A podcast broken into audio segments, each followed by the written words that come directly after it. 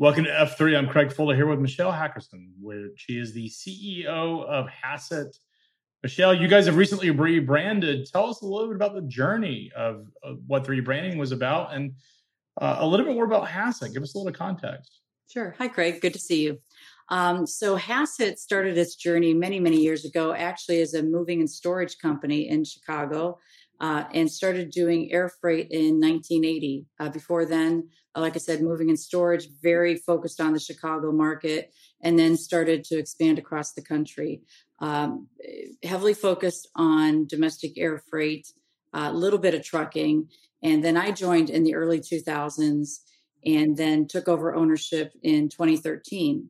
And since then, we became Hassett Express and then rebranded again uh, just in the last 18 months to Hassett Logistics. As we had expanded our services, we felt the name kind of limited us and, and people uh, only looked at us as air freight forwarding. Uh, and although that's a real core piece of what we do, uh, we look at all expedited modes of transportation. We do a lot of ground as well. Uh, we do have, uh, as part of our team, employee drivers uh, around our system.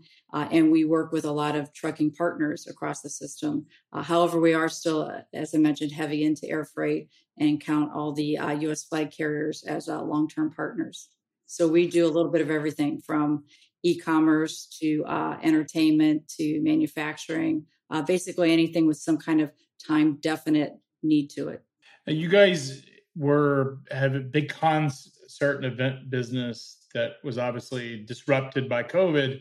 You also have a large e-commerce business and parts uh, logistics sort of uh, air freight business that did exceptionally well during COVID. So you, how was that experience for you? well, probably like most companies, it's been a roller coaster, a lot of ups and downs. Uh, so yes, when uh, COVID started, um, part of our business just went completely flat, went dark uh, in entertainment and uh, sports, you know, any large events. And and we had joked prior to that, uh, kind of a bad joke, I guess, is that that was one part of our business we thought was recession proof. You know, everybody will always go to a game or, or go see a movie or a concert. Um, who could predict that it, would be forcibly shut down and people couldn't do those types of things? So that just stopped completely and quickly uh, across the board. Uh, e-commerce had a little bit of a dip, of course, uh, and then came surging back. And peak started in probably May of that year uh, and just kept going, uh, and then peak upon peak.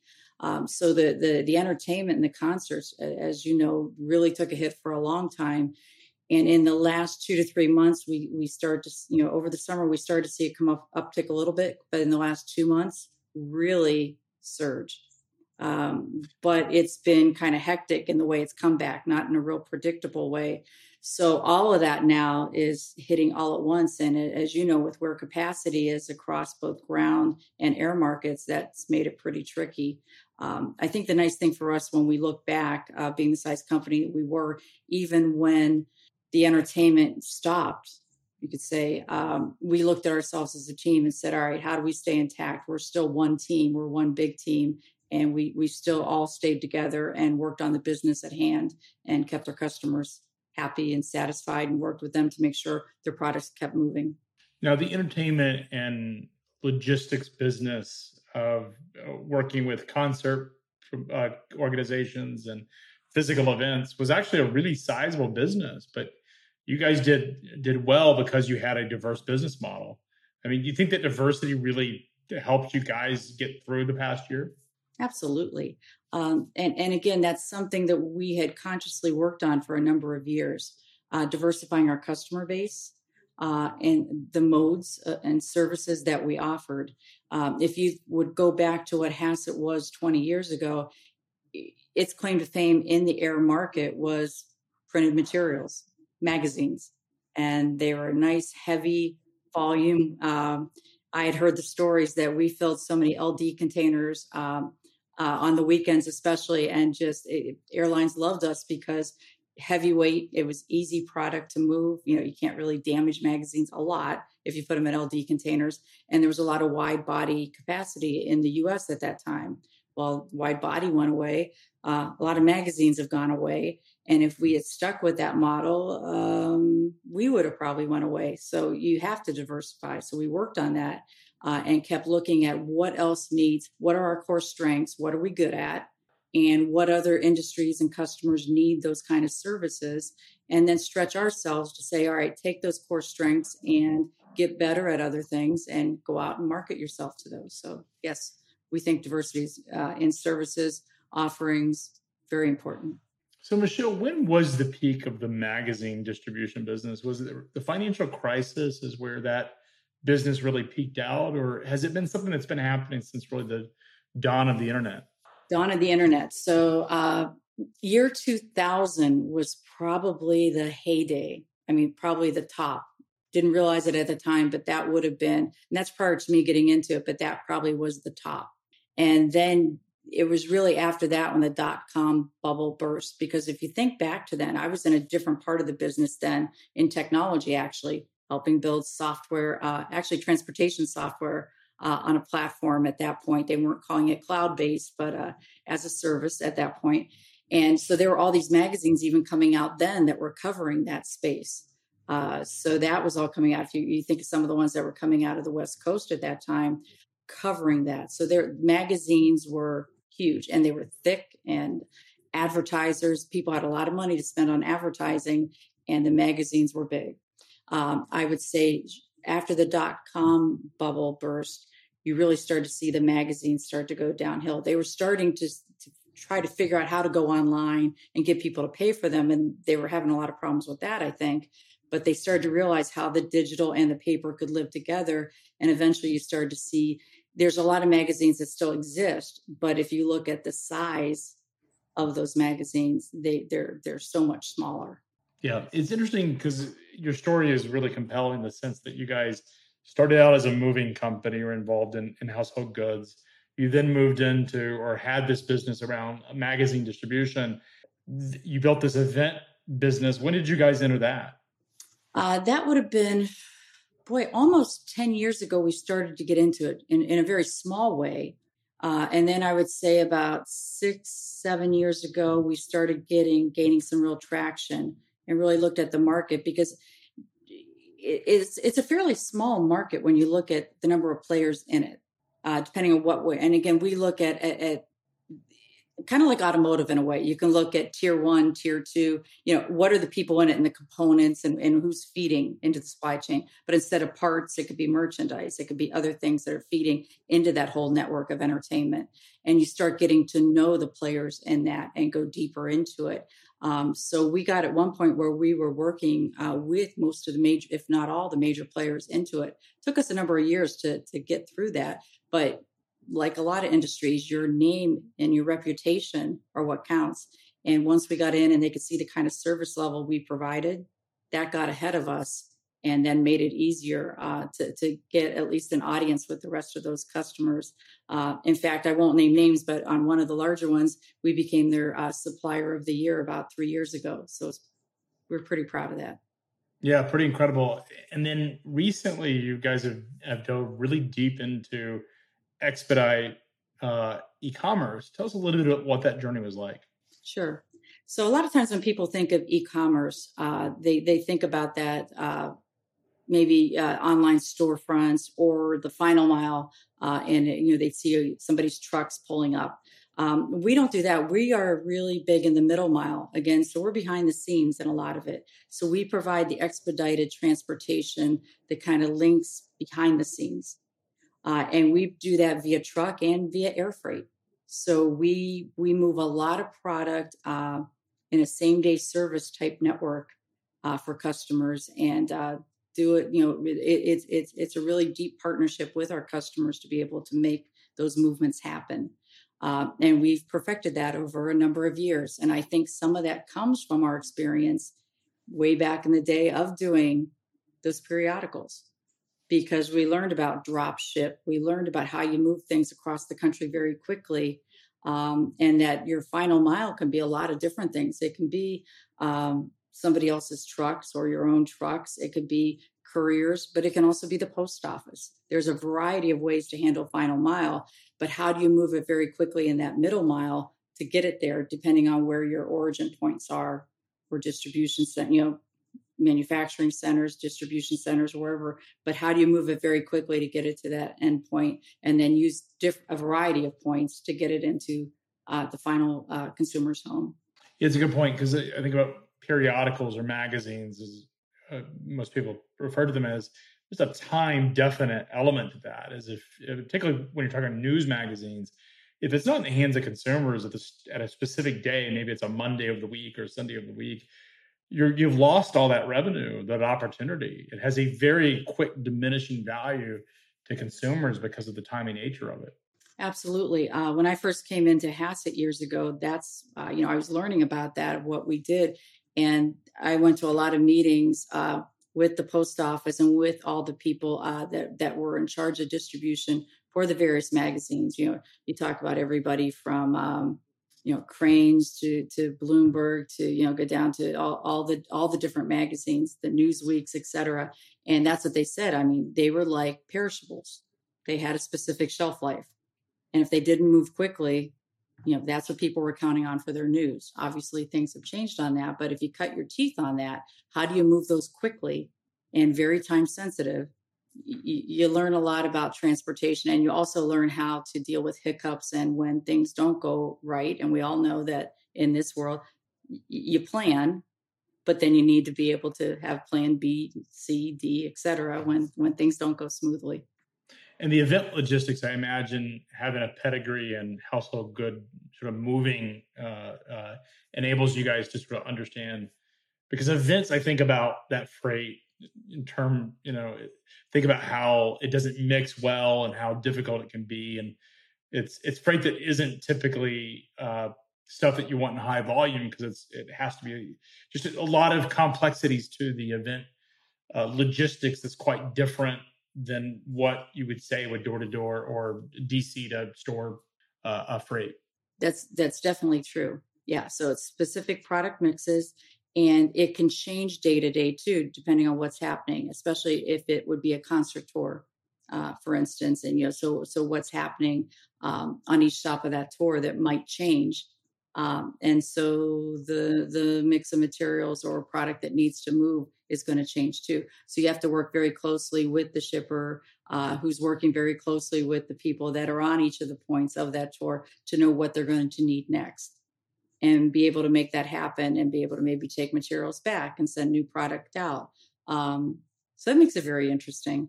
Um, and understanding then all the rules of the road in each of those cities or you know or if it's trade shows what you can get how you get in and out of each of those facilities um, and who you're meeting there. Because you're not meeting um, shipping managers uh, you know you're you're meeting people that are running a show you know or doing something or maybe they're marketing people or pr people that are going to you know pick up these few boxes last minute they're not supply chain or distribution people. So, you know, you got to be able to be very flexible with that as well. Yeah, it reminds me of the song Jackson Browne's The Loadout of of the roadies uh, when you're talking about concerts and all the logistics. One of the things fascinating to me is um, I'm a big Taylor Swift fan, and the production level of her concerts and the amount of people that are involved in just coordinating the logistics of a concert like that is just it, it's an entire franchise behind it. It's pretty fascinating that everything that goes in. I'm, I'm curious. I've spent I dabbled in event logistics at one point in, in my career, but the the hardest part was going into these big unionized convention centers and just trying to get priority because it was you know first come first serve but there were certain providers that had sort of figured out the system and how to work the system i imagine there's an art to that as much as there are there's it's a little different than just going into a facility. That is true. I guess I don't. I won't go into a lot of detail there, but I, I will just agree. We, we won't spill your. For me, it was like, well, I won't. I won't spill the secret because uh, it's it's part of it. But there is there was an art in in how you did it. I think we provided pizzas or something to sort of get through the door. Uh, maybe food, that's the secret sauce. Food helps, and and I'll agree with you on the Jackson Browne song, one of my favorites. It's uh, it's a it's a classic. Um, so Michelle, we think about you guys have rebranded as logistics. Is is it because you you think of your business more than just express expedited? That there's this whole level of sort of personal touch that you're putting to the business is different than what you would expect with an express expedite business? Absolutely. Uh, and not that others don't also provide personal touch, but that is kind of what we're grounded in and cut our teeth on. Uh, and I come from a, a, 3PL background even prior to Hassett. Um, but I think we do. We bring kind of the best of all those worlds together. Um, it's the kind of people we hire. It's the you know kind of mindset we have, um, and I think it's our size allows us to do that. We look at ourselves as an extension of our customers' teams.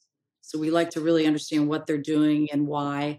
Um, and and we get really excited because we think we're helping them not just move boxes, but really helping them with their business. And some customers we've had for so long, we we take a little pride in that. Wow, when they grow their business or they did this or or or hit this milestone, that we played a little small part in that, and, and we feel good about it. You know, and, and, we don't like to fail then either, uh, to to miss any deadlines for them. So it's that kind of high touch. Uh, and then part of our business, you know, even though it is expedited, it's not always the fastest service. It's sometimes it's the time definite piece of it. You might have more time to plan. You know, we, we do the expedited piece and the e-commerce, but we have this whole division that's called specialized. So it can do white glove, but white glove means a lot of different things to people. But it's really planning out project work where you might have to put in where we're actually installing uh, maybe some some machines that it's it's we're dropping them off and doing a little bit of work. And that again comes to the history of our moving and storage side where our drivers aren't afraid to do some of that kind of work. But then it's got to be tied in with when are the electricians going to show up and when are other people going to show up uh, or you can't show up at a store if it's being built out before somebody's going to be there or um, in the gaming industry if, if certain uh, regulatory people have to be on site to do it. So just getting there fast isn't the only answer either. So it really takes a lot of moving parts and you have to plan for that. So I think that's the extra care and touch that goes into it. And then really being in you know, a lot of communication has to go back and forth. Technology is important, but you still need that human touch to really be picking up the phone, making maybe that one extra or two extra calls just to make sure everybody's in sync on what's going to happen. So, Michelle, last year when COVID hit, your event business, which is a sizable part of your business, shut down. You guys redeployed those people to to do other things, and I think the story that you and I caught up uh, a while ago is they were installing personal protection equipment for uh, for retailers to to to help uh, deal with this health crisis. Talk a little bit about what that was like for you guys. Yeah. So what a couple things we did was because uh, we looked at some of our customers. So again, the ones in entertainment, you know, what did they do during that? Uh, so actually, there were a couple, um, and, and, there were probably more of them, but I know of one on the West Coast in LA and one here in Chicago that were uh, apparel providers that had a surplus of obviously concert T-shirts that were going to sit for a while. So they got into the mask business very early on and uh, great story about the one in Chicago was that they were then selling them very early on as they made them into masks and then using proceeds, donating part of the proceeds to local uh, restaurants and other businesses that had been shut down during COVID and, you know, helping support them while they were out of business and, and doing that. So I thought that was nice and really keeping it local. Uh, but we, so we helped move some of it, but we were also sourcing product from them early on. It's hard to believe now because you can buy masks anywhere, but you mm-hmm. weren't finding them early on. We were all scrambling, right, to find product. So we were also, so we were uh, helping them move it, but we were also a customer for for both of those companies. Uh, we also did the same thing. We found a, we were out looking for machines and we found this company uh, that needed help with some of their chemicals. And we found out what they were doing was they were helping, they had electrostatic sprayers and the chemicals for it, but they were waiting. They couldn't figure out how to know when the ships were coming in from Asia that would have their plastic bottles because they had the, the chemicals the, the, to put in it. All the all natural chemicals, I should, so I shouldn't use the word chemicals perhaps, but their their products to put in these containers to sell them. So they had a back order of, of uh, of, of orders to go out to people. Uh, but we learn more about them. We help them do some moves. Uh, but we became a customer too because we ordered a few of their machines to put in our biggest locations so that we could start spraying our facilities on a regular basis. Just because as a as a, a transportation company where there's drivers and dispatchers and, and warehouse and dock workers, you know, we still had to have people coming to work every day. So we wanted to keep the facilities safe. So it's kind of that weird blending of who's a vendor, customer, supplier. Everybody was playing a lot of different roles and trying to help everyone else out. You guys have a large air freight operation as well. Uh, you're big in, into air freight uh, as part as a core piece of your business. Last year had to be pretty dramatic in terms of the schedule changes, the massive amount of demand for air freight capacity uh, and belly cargo capacity. Yet there wasn't what was that like in terms of running a business where air freight is a core product and responding to all of the sort of demand and changes from the airlines? I just have to imagine that that was an insanely eventful year for you guys. Uh, yes. Um, I guess it's where those long term partnerships really bear fruit um, and the relationships really matter.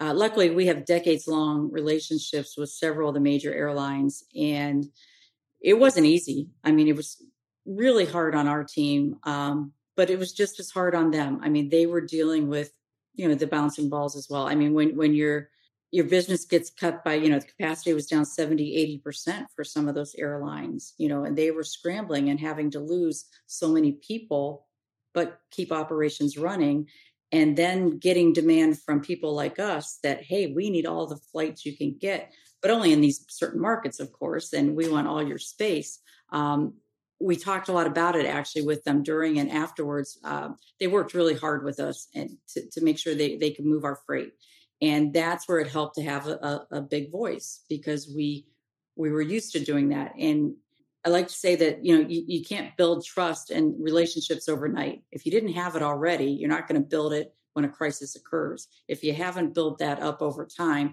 and we had the trust there, so they trusted us, we trusted them that we were going to make the, the do as best we could through it.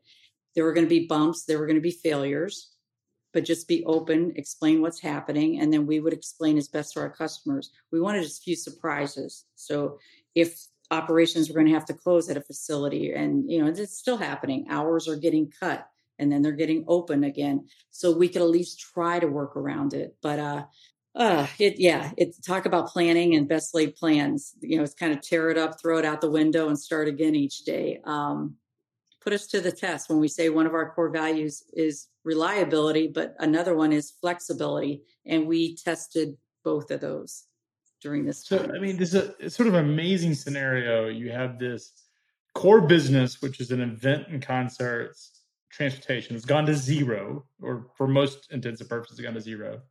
Meanwhile, you have this high demand and surge in volume in air freight uh, as the economy starts to reopen and expedite becomes really important.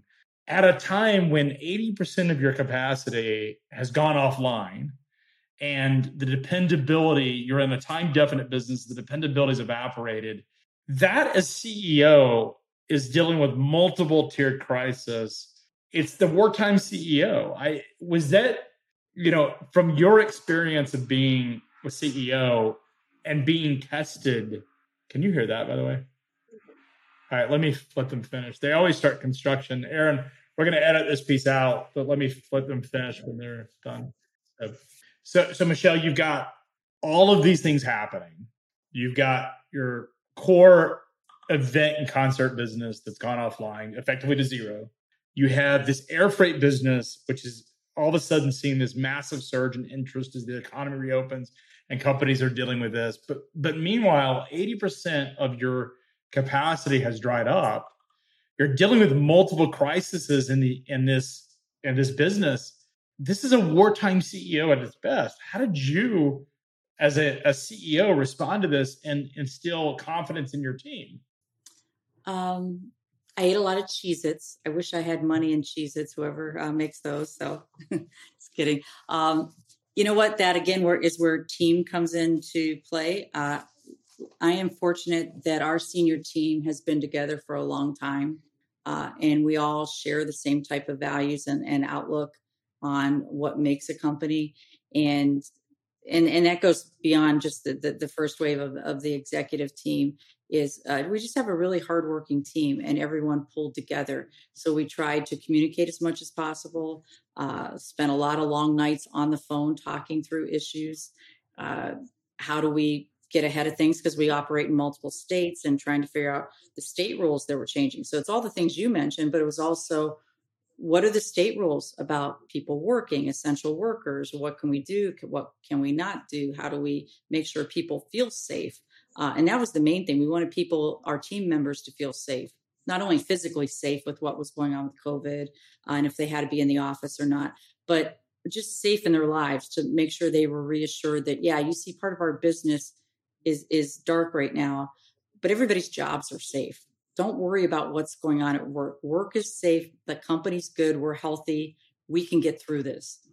Can, you know, so we've got this. You know, worry about you may have to worry about your family, other things, but don't worry about this. Don't stress on this because I think so so many folks were stressed on it. And if you can get past that, then you just start to break down the issues little by little and just say take them one at a time. Um, but we have an amazing team. We have an amazing customer base um, that that we've relied on and they've relied on us for many years. And like I said, our not only our airline partners, but we have some other uh, trucking vendors that we have worked with for many years that you just you, you keep working with throughout. And I guess I just never worried that we wouldn't find a way through it. Um, when you have that kind of team, you just you just know you're going to be able to do it.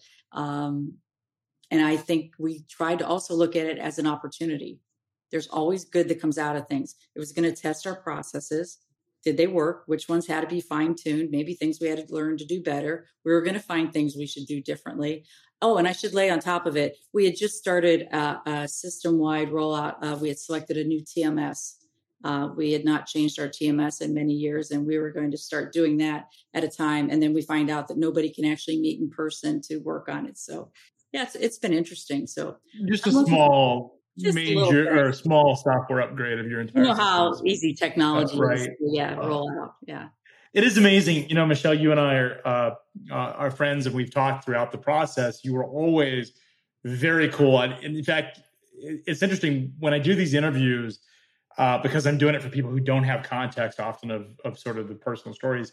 I end up finding out things that I, I'm sort of orchestrating the story in my head, and it's interesting, sort of living through your shoes in these moments is different than when you and I talked about it because you were always very cool and collected uh, throughout the entire journey that you as you were going through this.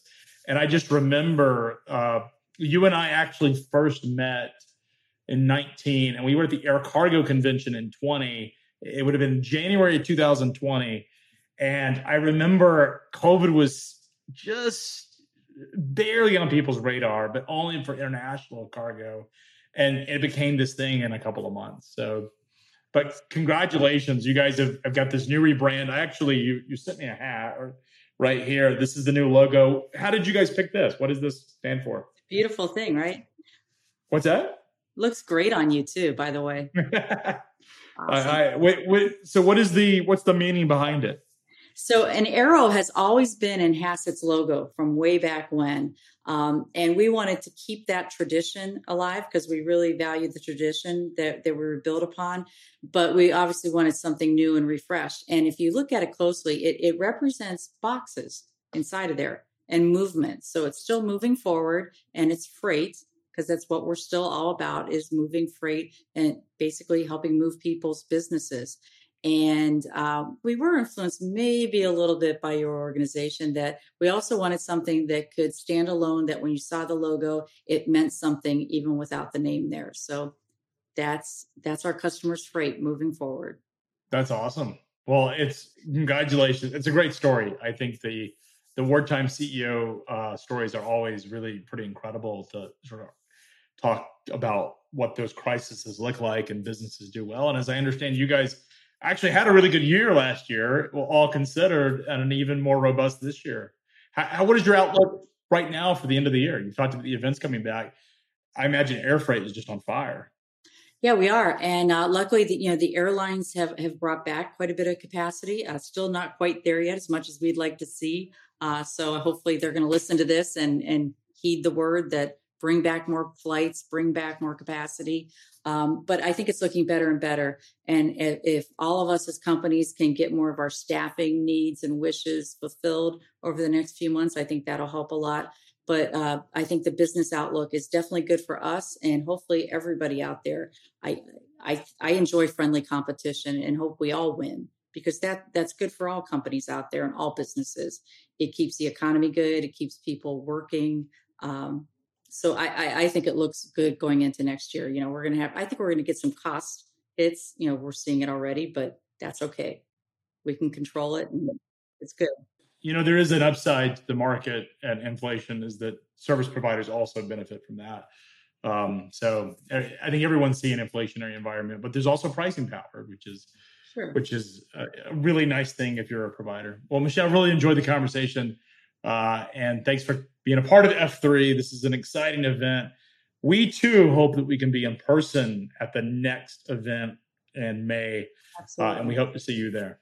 Great. Look forward to it. Thanks, Michelle. And you also should go ahead and get your tickets for F for the future of supply chain. It's going to be held in Northwest Arkansas coming this May. It's going to be a celebration of supply chain, and we're going to the epicenter of North America supply chain, Northwest Arkansas, where so much of the surface and international supply chain decisions are made right there in that uh, part of the country. So we hope to see you there. Get your tickets and find out more information on freightwaves.com.